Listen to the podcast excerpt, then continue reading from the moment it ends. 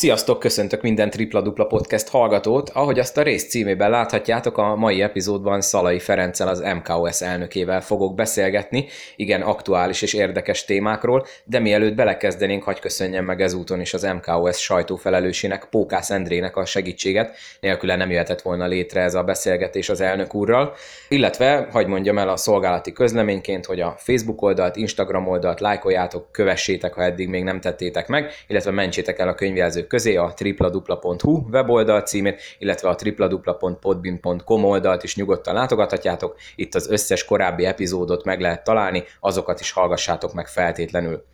A mai epizódban Szalai Ferenccel olyan dolgokról fogunk beszélgetni, mint például az U23-as szabály, a játékvezetők, a kupadöntő, a középszakasz értelme, illetve belenged majd egy U20-as reformot is az elnök úr, és a felsorolásból biztos hiányoljátok a Mindigót, természetesen a Mindigóról is akartunk beszélni, de így is elég hosszúra sikerült ez a rész, úgyhogy a Mindigónak majd egy külön új epizódot fogunk szentelni előre láthatólag a jövő hét folyamán, tehát ne csüggedjen senki, a szövetség is tudja, hogy vannak gondok, illetve vannak észrevételei a szurkolóknak a Mindigóval, úgyhogy a jövő hét folyamán Szalai Ferenc elnök úrral újra össze fogunk ülni egy podcast epizód erejéig, és az kizárólag a Mindigónak lesz szentelve. Na de most halljuk a további érdekes témákkal kapcsolatban az elnök úr Szalai Ferenc mondandóját. Köszöntöm a Tripla Dupla Podcast hallgatóit, és köszöntöm az MKOS elnökét, Szalai Ferencet, akinek ezúton is nagyon hálás vagyok, hogy elfogadta a felkérést, és megtiszteli szereplésével a podcastünket. Én is köszönöm, hogy beszélgethetünk. Elnök úr, mielőtt rátérnék a konkrét kérdéseimre, most már azért jó néhány forduló lement az idei férfi felnőtt bajnokságból. Kíváncsi lennék önnek a véleményére, hogy gondolja, milyen színvonalú az idei bajnokság, van-e olyan csapat, akivel meglepően elégedett, van-e, aki alulmúlta a várakozásait, és úgy általában az idei bajnokságnak a színvonal egy elnöki szemszögből milyen az elmúlt fordulók alapján?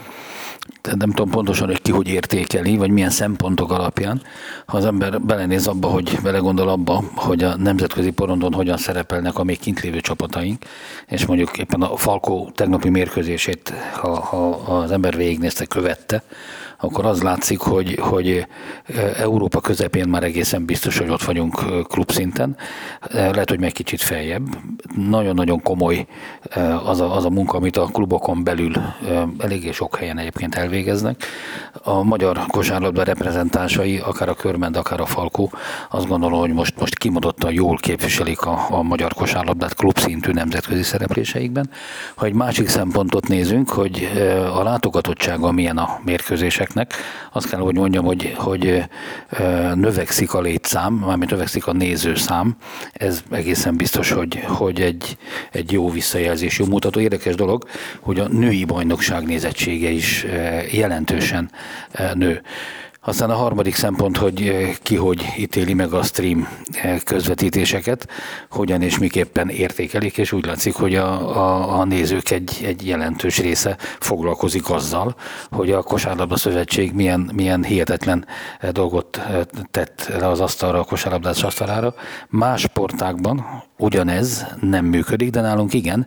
Gyakorlatilag Jászberényen kívül az összes mérkőzést, tehát a Jászberem játszott mérkőzéseken kívül, az összes mérkőzést lehet eh, követni a Mindigón keresztül. Persze lehet mondani, hogy megáll, meg igazából nem lehet a gyorsindítást követni, de azért az, hogy ma Magyarországon bárki meg tud nézni bármilyen mérkőzést, ami a magyar első osztályban van. Ez egy, ez egy nagyon komoly lépés, és hogy a szurkolók egy köre mennyit foglalkozik vele, az azt jelenti, hogy a minőség iránt elkötelezettek. Hiszen természetesen el tudom én is ismerni azt, hogy a mindigóval van némi probléma, és hogy milyen nagyon jó, amikor a szombathelyi, a szolnoki, a körmendi, a fehérvári, az oroszlányi, a miskolci televíziók, helyi tévék egyébként közvetítenek. Egy összességében azt kell mondjam, hogy népszerű, a kosárlabda többen nézik, és az eredményessége is nemzetközi szinten is egy kiegyenlített erős bajnokságot mutat, és hát a bajnokságban pedig eh, én, én azt látom, hogy nagyon-nagyon komoly és magas színvonalú mérkőzések vannak. Hát nem lenne baj nekünk itt szólnokon, ez most eh, egy kicsit többször adódna meg, de hát dolgozunk rajta, hogy igazából ez is, ez is összeálljon. Hát nagyon kevés olyan döntés született a kosárlabda szövetségben, amit nem a klubokkal beszéltünk át. Talán a legfontosabb ilyen döntés, amit nem beszéltünk át egyébként ától zéig, hanem bejelentettük, hogy a férfi bajnokságban a következő évben, az első fél időben az U20-as korosztály, 23-as korosztálynak játszani kell. Azért nem bocsátottuk vitára, mert úgy gondoltuk, hogy néha föl kell vállalni olyan döntést, amivel nem feltétlenül ért rögtön egyet mindenki, de a hosszú távú hozadéka az mindenkinek egyébként pozitív. És biztos vagyok benne, hogy a szurkolók mellénk állnak ez ügyben, hogyha nehogy Isten polémia van, mert a saját gyerekeinket újból föl kell tudni nevelni, akár nemzetközi szintre. Perzoli sorolhatnám. Kicsit előre szaladt, mert megint egy olyan témát érintett, amit meg akartam kérdezni, ez az U23-as szabály.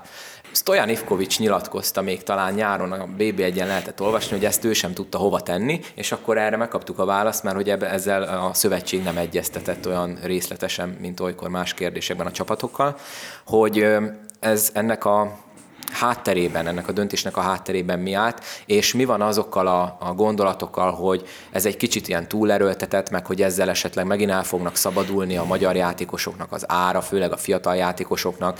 Sőt, én olyanokat is olvastam, hogy, és azt hiszem talán a, az Ivkovics mester mondta ezt, hogy akár a szülők, meg a menedzserek is majd így hangosabbak lesznek, meg problémázni fognak a csapat házatáján.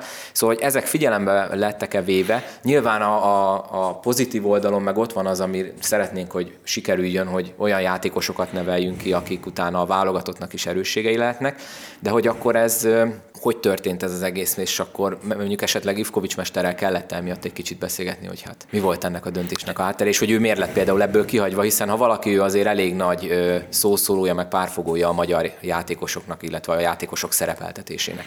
Ivkovics mester kimondottan szeretem, azt gondolom, hogy mondhatom, hogy elég mély barátságban vagyunk hosszú-hosszú-hosszú évek óta, hiszen szólnokon én épp edző voltam, amikor ő elkezdte a magyarországi pályafutását, felkészültségét, hozzáállását, mentalitását nem, hogy nem vitatva, hanem mondhatom, hogy példaként állítva sokak elé tudom mondani, na így kell összerakni a csapatokat. Azonban sem ő, sem senki más e, az elmúlt jó néhány évben nem tudta bebizonyítani azt, hogy a, a fiú korosztály igenis olyan képzést kap, és olyan, olyan körülmények között tud készülni, hogy abból valóban a gyerekek megfelelő mennyiségben elérik az NBA átcsoportot, nehogy Isten a nemzetközi szintet, vagy adj Isten. Elemen a lányoknál megtettük és a lányoknál megoldottuk. És a lányoknál a bőség zavarával küzdik Székely Norbert mester, aki szövetségkapitányként most csak avval a, a dologgal kilódik, hogy akkor kit hagyjon ki a tehetséges fiatal játékosokból, és most meg kell nézni a női válogatottat. A női válogatott csapatkapitánya 22 éves, Dubej Debóra. 22 éves. A 17 éves Dombai Réka a válogatott kerettagja. 17 évesen. A fiúknál messze nem tudjuk ezt elmondani. Sajnos. A fiúknak egészen biztos, hogy nagyon komoly baj van a képzésével. Nagyon komoly baj van avval a munkával, amit a, a fiú játékosokkal elvégeznek a klubok. Biztos vagyok benne, és most nem, hogy biztos vagyok benne, hanem itt vannak az adatok, mert megmértük a, az akadémiai képzést. Az egyéni képzés, nagyon alacsony eh, mennyiségben szerepel az edzésprogramokban. Felőlem annyit játszhatnak játékosokat, amennyit akarnak, hogyha megfelelő kérdés van mögötte. De fordítva nem működik.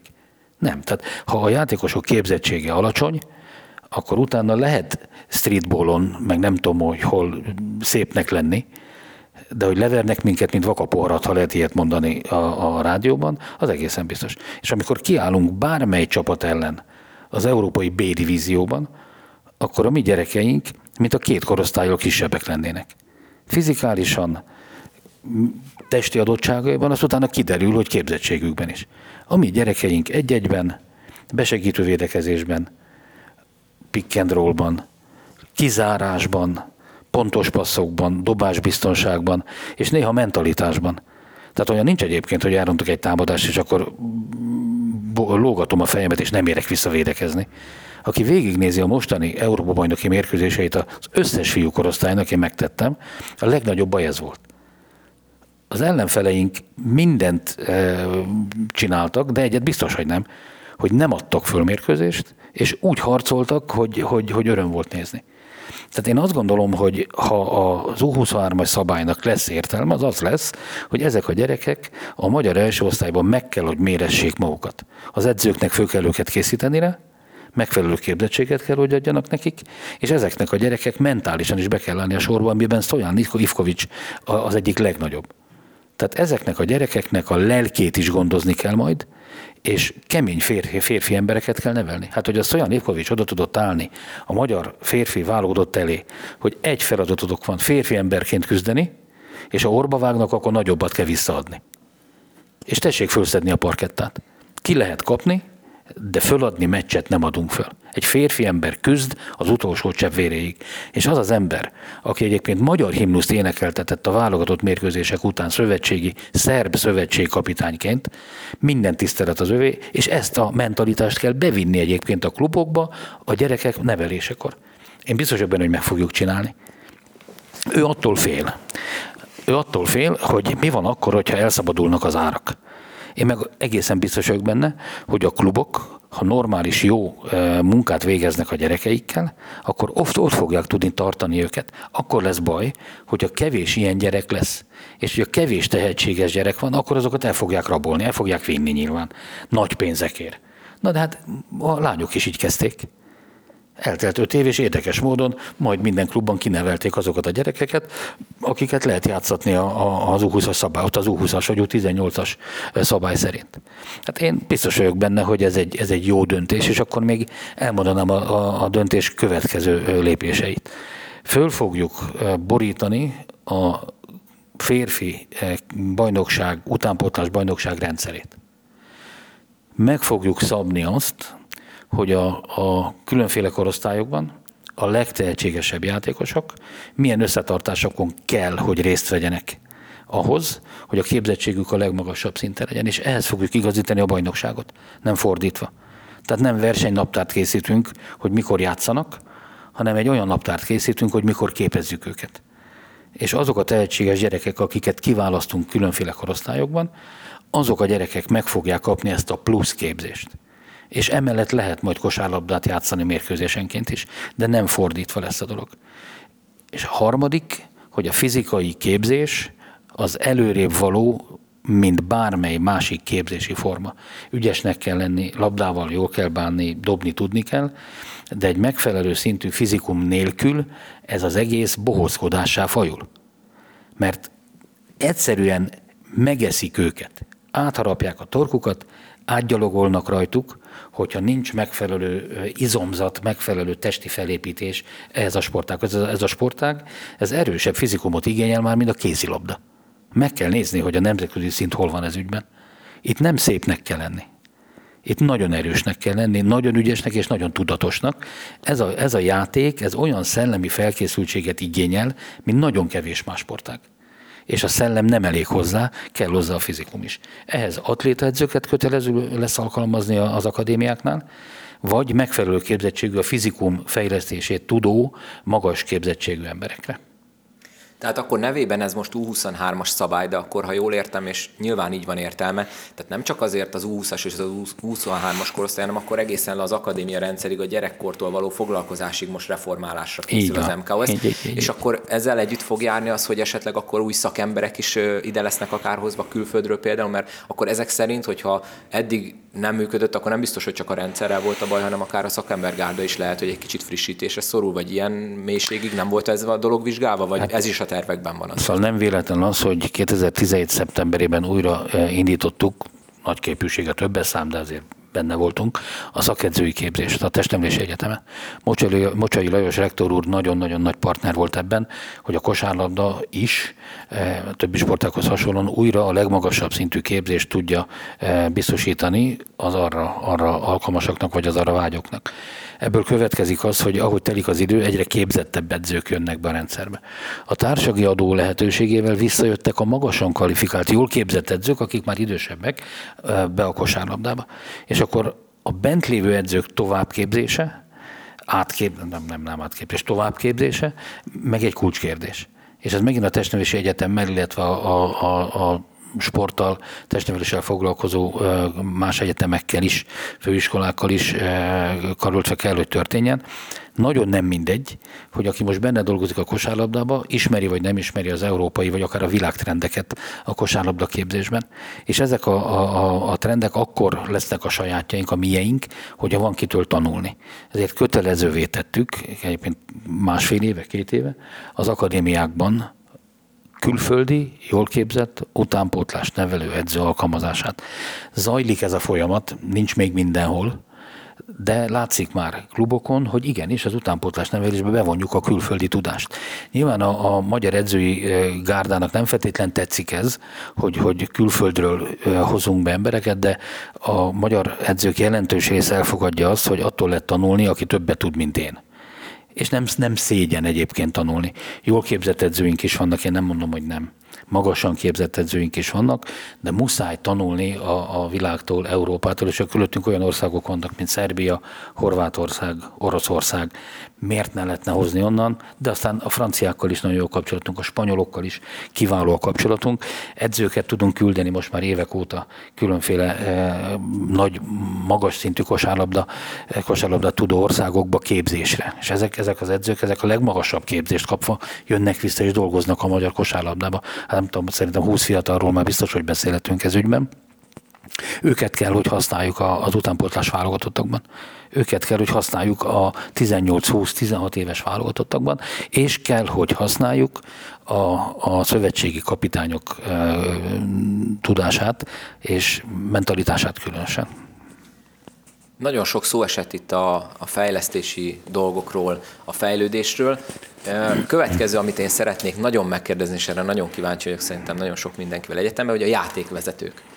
Itt Magyarországon ugye egy kicsit így nehéz velük, illetve őróluk beszélni, hát velük kb. lehetetlen, én ezt saját bőrömön tapasztaltam, de hogy ő nekik hogy szokott működni a továbbképzés, a, a, hogy szokott működni a mondjuk az adott trendeknek megfelelő fejlesztésük? Van-e nekik egyáltalán bármilyen követelményrendszerük, aminek meg kell felelni, akár tudási, tehát szakmailag, akár fizikailag, mint ugye a foci játékvezetőknél? Mert erről nagyon keveset lehet hallani, nagyon keveset lehet róla esetleg olvasni, szóval ők egy kicsit ilyen hermetikusan elzártnak érződnek így a, a szurkolói szemszögből, ha most én onnan beszélek, és erről is jó lenne egy pár szót tudna nekem mondani, illetve hogy van esetleg valami, már meglévő rendszer, vagy esetleg gondolkozik olyan a szövetség, hogy valami értékelő, vagy ne adj Isten esetleg szankcionáló rendszer, tehát hogyha mondjuk egy játékvezető nagyot hibázik, akkor mondjuk egy-két hétig nevezessen mérkőzést, most tényleg ilyen nagyon extrém hibákról beszélek, vagy csak szimplán bármilyen ilyen értékelés, és akkor gondolom azért csak van valamilyen sorrend felállítva a játékvezetők között is, hogy kik azok, akiket mondjuk egy kiemelt rangadóra nyugodt szívvel lehet küldeni. Nyilván nem a, a most felkerült A csoportos keretbe felkerült bírót fogunk elküldeni egy vasi rangadóra, hogy mondjak egy példát. Tehát ez hogy működik a szövetségnél? Ebből egy pici műhelytitkot, hogyha meg tudna velünk osztani el. Hát a, a játékvezetők képzése szerintem jóval előrébb jár, mint az edzőképzés. A játékvezetőknél nagyon komoly szabályzórendszer mondja meg, hogy hány éves korig lehet vezetni. Nemzetközi szinten milyen nyelvet, milyen szinten kell tudni. A hazai játékvezetőknél is megfelelő fizikai tesztet, illetve egy nagyon komoly fizikai tesztet kell megfelelő eredményen elvégezni. A játékvezetők vezetése, minden forduló után értékeli, hogy a játékvezetők hogy és miképpen dolgoznak, de a komisszároknak is hasonló feladatuk van, értékelni kell hogy ez hogyan működik. A játékvezetők hozzáállása, mentalitása nyilván nagyon függ attól, hogy igazából milyen háttere van az életben. Nálunk nem profi főállású játékvezetőkről beszélünk, hanem a, a valamely munkafolyamatból kijövő és a szabad idejükben játékot vezető játékvezetőkről, és ezek a, a játékvezetők most már nagyon-nagyon sokan magasan kvalifikált diplomás emberek. Jogászok, orvosok, közgazdászok, tanárok. A legnagyobb eredménynek most azt érzem, hogy ennyi hölgyjátékvezető is van. Nagyon határozottak, és szerintem nagyon beváltak. Én most nem tudom, hogy ön készült-e belőle, de ha az elmúlt bajnoki év, vagy a most lement fordulókat megnézzük, én nem tudok olyan játékvezetői ténykedést mondani, ami mérkőzést befolyásolt volna. Egyet se. Olyat igen, hogy a játékosok képzettsége befolyásolta, vagy edzői ténykedés befolyásolta mérkőzés végeredményt. Olyat tudnék mondani. A játékvezetők kirakatban vannak. És a játékvezető nyilván avval mindig számolni kell, hogy számoljon, hogy a, a, az önkritika az egy, ez egy sajátos dolog. Tehát egy klub nyilván nem fogja saját magát piszkálni, bántani. Ellenben, hogyha a, a dolgait, ténykedését nem tudja megmagyarázni, akkor meg fogja keresni, hogy esetleg mi volt a hiba. A legkézenfekvőbb a játékvezető de ebből sem tudok most példát mondani, hogy valamelyik klub a játékvezetőre kente volna rá az esetleges sikertelenségét. Tehát én most azt érzem, hogy, hogy egyre inkább jó az együttműködés, egyre több beszélgetés van egyébként klub és, vagy klubok és játékvezetés között szoktunk szervezni is egyébként ilyen programot. Tehát köszönhető annak is, hogy nagyon sok fiatal játékvezető van a rendszerben, akik, akik én úgy, úgy látom, hogy jó hozzáállások. Ettől még abban önnek teljesen igaza van, hogyha a játékvezető hibázik, és mondjuk a hiba mértéke akkora, hogy annak komoly szankció kell, hogy a következmény legyen, azt meg kell tenni. Ezek a szankciók fönt vannak a Kosárlabda Szövetség honlapján, és látszik a Kosárlabda Szövetség honlapján, hogy melyik játékvezetővel esetleg milyen, milyen bánásmód kellett, hogy történjen az ő ténykedése miatt. De nem tudok mondani, most a másfél évre visszamenőleg. Előtte azért azt gondolom, hogy több volt. A játékvezetők képzésében, mint a szövetség főtitkára a nemzetközi játékvezető volt, ezért azt kell mondjam, hogy egy nagyon komoly figyelőszem, aki, aki figyeli a játékvezetők ténykedését. Most, hogy nemzetközi szinten is visszakerült játékvezetőnk, a tavalyi évben nagy baj volt egyébként, hogy nem volt. Azt gondolom, hogy mondhatjuk, hogy itt is, itt is van fejlődés. Volt olyan időszak, amikor arra gondoltunk, hogy csak annyi pénzt kapjon a játékvezető, amilyen szinten fújta a mérkőzést és azt mondtuk, hogy hát azért az mégiscsak nonsens, hogy a piacon a paradicsomot nem veszem meg, hogyha a probléma van vele, a játékvezető meg bárhogyan fúj, akkor azt ki kell neki fizetni. És azért ebben is azt gondolom, hogy most már, most már jó irányt vettünk, tehát számon kérhető ha kell, akkor büntethető, eh, de jó színvonalú játékvezetésről beszélünk. Nem kell velem egyet érteni egyébként, mert eh, egy, egy szurkolónak egészen biztos vagyok benne, hogyha a csapata nem úgy szerepel, akkor más a véleménye a játékvezetésről, meg esetleg akkor is, hogyha jól szerepel, akkor is tudják a játékvezetők hibáit fölhánytorgatni, biztos a játékvezetők is hibáznak, de ha jól tudom, akkor olyan hat körüli az a hiba egy mérkőzésen, ami mondjuk, hogy, hogy akár komoly hibának is számíthat, ami még belefér egy mérkőzésbe, ha jól emlékszem emlékszem a, a, a játékvezetők által leadott nemzetközi e, méréseknek.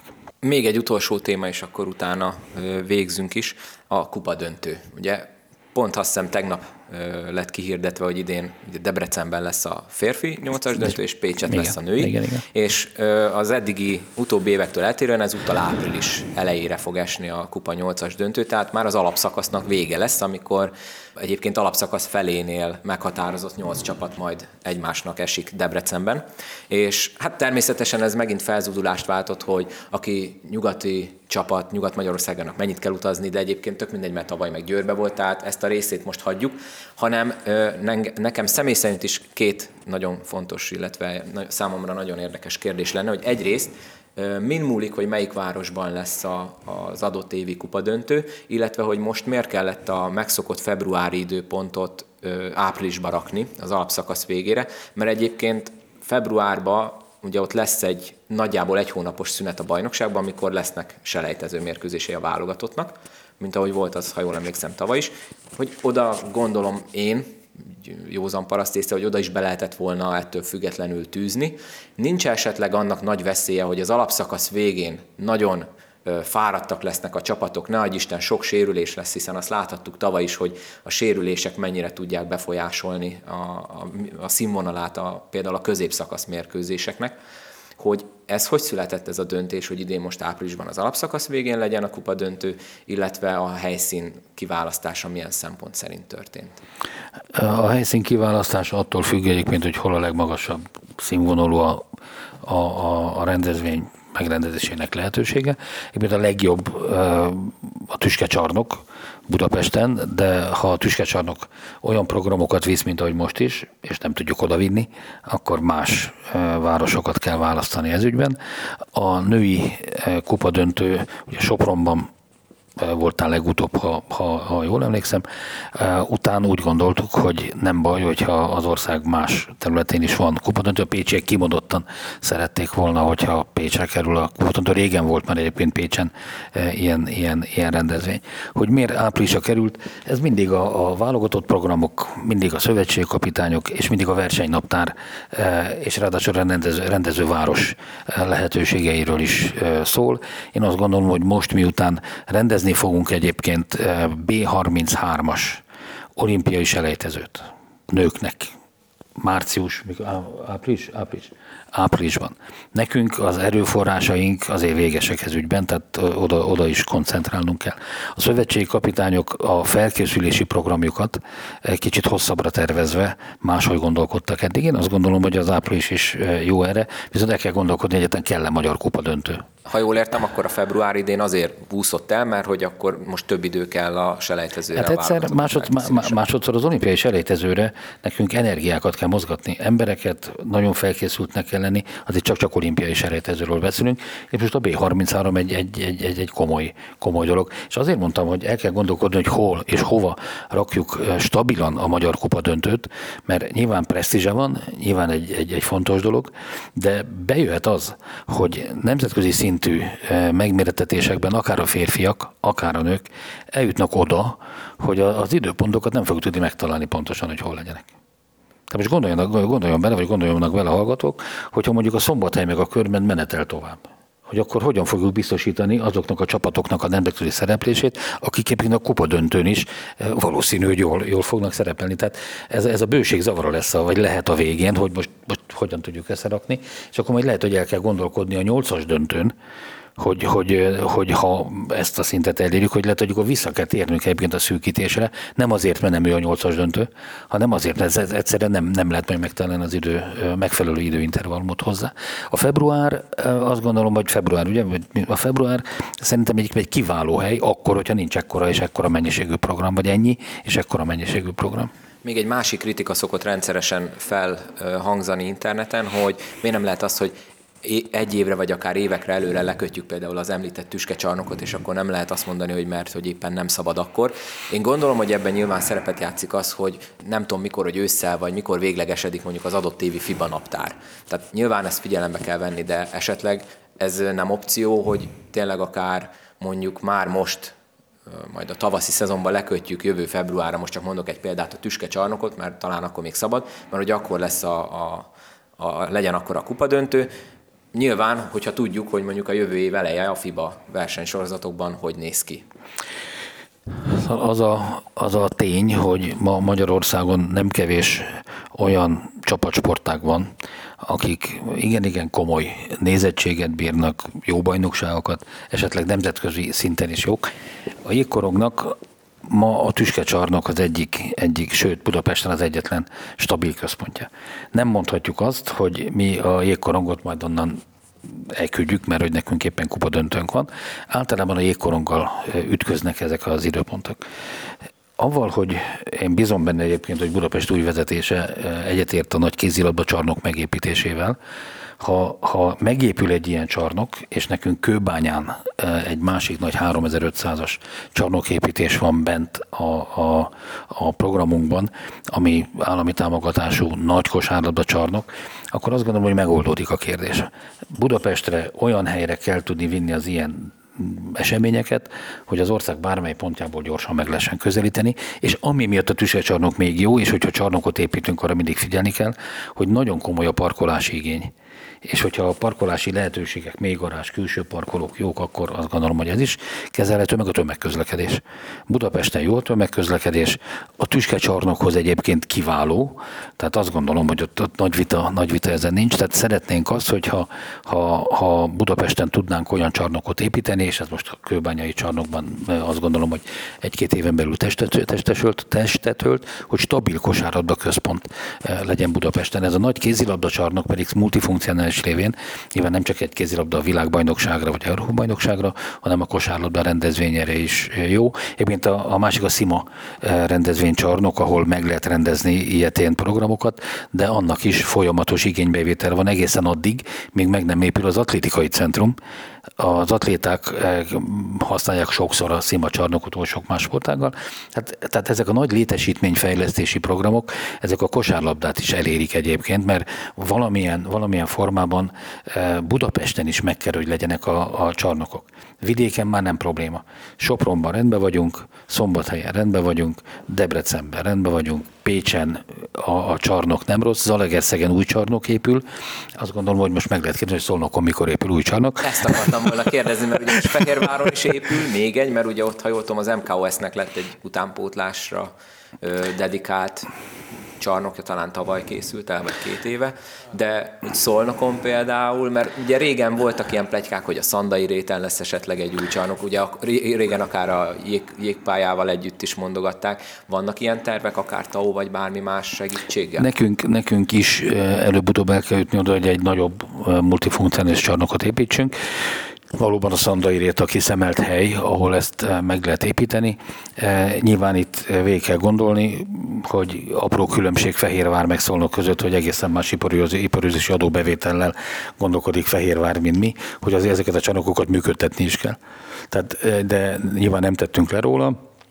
És valóban egy jégcsarnok építése is előbb-utóbb Szolnokon szóba kell, hogy kerüljön. Most épül uszoda, meg épül nem tudom mi minden, tehát szépen sorra van a dolgoknak, hogy szokták mondani, mint a rétesevésnek. Tehát egészen biztos vagyok benne, hogy, hogy egy új csarnokot is kell építeni. Egyébként ilyen katlan jellegű kosárlabda csarnok kevés van az országban. Tehát, hogyha ezt a csarnokot mint hogy nem lehet még egy 500 fővel, tudom, lelátott bővíteni lehetne, ez az egyik legjobb, ami, ami létezik az országban. Sajnos elgondolkodtunk rajta, mi van, hogy leszedjük a tetejét, és följebb emeljük még a lelátót, meg mindenféle gondolat született, de nem lehet. Tehát ennek most ez a vége. E, és nyilván, ha már beszéltünk e, a, a csarnokokról, nekünk is olyan kell, ahol sok autó elfér, mindenféle rendezvényt meg lehet tartani, ez meg a szandai rét. Ez volt akkor a szolnoki külön kiadás Igen. része ennek a podcastnek. Igen. Még egy utolsó téma, amit még mindenképp meg akartam kérdezni, a középszakasz. Ebben is elég nagy diskurzusok szoktak lenni netes fórumon, meg nekünk szurkolók között is, hogy van-e még létjogosultsága. És szerintem a tavalyi szezon az egy nagyon jó példa volt arra, hogy át kéne ezt gondolni, mert szerintem, ha elnök úr is a szívére teszi a kezét, tavaly a középszakaszban hát sokkal kevesebb volt a jó színvonalú meccs, mint a nem jó színvonalú meccs, hiszen sok sérülés volt, pihentetni kellett, nem volt már érdemi változás a sorrendben, tehát nem is volt akkora a motiváció, és addigra már rengeteg mérföld volt a lábakban, nemzetközi kupa, válogatott miatt, stb. És hogy ugye annak idején, amikor az olaj Adrialigában volt, ugye akkor jött be ez a középszakasz, akkor rendben volt, de így, hogy most már nincsen olyan rendszeresen távol lévő csapat, mi volt mégis az indok amellett, hogy maradjon a középszakasz? Az, hogy megkérdeztük a klubokat, hogy akarják vagy nem akarják a középszakaszt, és azt mondták, hogy szeretnék. A plusz bevétel miatt, a jegybevétel? Hát például a jegybevétel, jegybevétel miatt, meg például a több mérkőzés miatt egyébként, ami felkészülési jelleggel se rossz, akár a playoffra vagy a playoutra. Tehát azért nem mindegy, hogy hány mérkőzést játszanak, és most az U23-as szabályt, hogyha ha, ha egy kicsit előrébb gondolkodunk, akkor nem mindegy, hogy majd ezeket a gyerekeket hány mérkőzéssel lehet játszatni. Tehát azt gondolom, hogy sok minden összefügg sok mindennel. Nyilván bevétel, nyilván azért az is nagyon fontos, hogy a közönség, ha nagyon, vagy a nézők nagyon-nagyon belegondolunk, akkor ha májusban vége van a bajnokságnak, vagy még hamarabb, akkor vagy három-négy hónapon keresztül nem látnak kosárlabda mérkőzést. Azért ez sem egy utolsó dolog, hogy június elejéig minőségi eh, bajnoki mérkőzéseket lehet látni. Tehát én, én azt gondolom, hogy egyelőre létjogosult a, a középszakasz, nyilván minden évben gondolkodni kell rajta, hogy, hogy meddig szabad tartani, meddig, meddig kell. Én azt gondolom, hogy különösen az utánpótlás nevelés érdekében. Hát most persze lehet mondani, hogy az 23-as szabály az alapszakaszra vonatkozik, meg ott is az első félidőre vonatkozik, de egyre több olyan gyereknek kell, hogy legyen, akiket mérkőzésről mérkőzésre be kell majd építeni. Egyébként a, a, a, az NB1B csoportos bajnokság, különösen a piros csoport minőségét látva, már látszik az, hogy, hogy lesznek azért tehetséges gyerekeink, akikre majd gondolni kell. Tehát akkor még egy picit a középszakaszhoz visszamenve, tehát tulajdonképpen akkor ezt a klubok egy szezonközi felkészülési időszakra ledegradálták így csúnyán hát, fogalmazva. Ne, ne, azért ezt nem gondolom, ezt azért nem gondolom, de ők is azt mondták, hogy igen, igénylik a, a, a középszakasz, legyen több mérkőzés. Még egy gondolat, nekem azért is volt ez kicsit így fájó, mert például tavaly, amikor már a hetedik meg a nyolcadik Falkó szolnokra került sor, és akkor még nem tartottunk a rájátszásnál, az egy kicsit unalmassá, meg tehát elvesztette azt az érzetét egy ilyen rangadó, amikor például a régebben, a középszakasz előtti időkben, amikor tudtuk, hogy lehet, hogy abban az évben csak akkor egyszer találkozunk, akár az Alba Kompal, akár a Falkóval, akár a Körmendel, így meg igazából már kicsit így elvesztette varázsát ezeknek a nagy rangadóknak szerintem, az Szerintem nem. Nyilván ez attól is függ, hogy tényleg melyik csapat mennyire úszva ha, sérüléseknél. Ha elvesztette volna a varázsát, akkor nem telnek meg a csarnokok vagy háttalálnak a szurkolók, mint, mint esetenként előfordul. Tehát én, én biztos vagyok benne, hogy ha, ha, ha Szombathelyen, Körmenden, Szolnokon, itt ott, ott az országban a középszakasz is megtölti a, a csarnokokat, akkor olyan nagyon-nagyon komoly probléma nem lehet. Persze, mindig lehet valami újat kitalálni, hogy hogy legyen, mint legyen, és hogyha ez jobbít, akkor ugyan már méne vezessük be. Nem véletlen az, hogy beszélgetünk szurkolókkal is. Nem véletlen az, hogy, hogy komolyan vesszük, hogy mit írnak bármiről, a mindigóról, a alapszakasz, középszakasz, nem tudom miről, mert a szurkolók is biztos, hogy jót akarnak. Tehát egy szurkolói vélemény nem arról szól, hogy rosszabb legyen, hanem nyilván, hogy jobb legyen. Az pedig, hogy igazából a bevétel orientáltság mennyire szab meg egy bajnoki rendszer rendszer fölállítását. Ezt ugye persze meg lehet kérdezni, de akkor vissza tudok mondani az elejére. Mindenki gondolja végig, hogy össze tudná gründolni annyi pénzt, amennyi egy ilyen csapat működéséhez kell. Ehhez kell rengeteg ember, szurkoló, szponzor, elmondtam már. Szerintem ennél jobb végszót akkor nem kiváltunk. Szalai Ferenc MKH elnök úr, nagyon szépen köszönöm, köszönöm hogy én is. ennyire sok időt rám tudott szállni, és szerintem nagyon sok mindenre választ kaptunk, és én nagyon örülök, hogy elfogadta a felkérést, és néhány dolgot szerintem tisztába is tudtunk tenni, meg kicsit nagyobb rálátású nyílt a dolgoknak a miértjére. Bízunk benne, és hát beszéljünk még többször, mert le, lehet, hogy, lehet, hogy, lehet, hogy én is, én, én is tudok olyan információkat kapni, amit eddig még nem nagyon. Az, hogy eltörtem egyébként ezt a csipeszt, bocsánat, de hát majd valahogy a kosárlabda szövetség helyt áll. Köszönöm, Köszönöm a beszélgetést.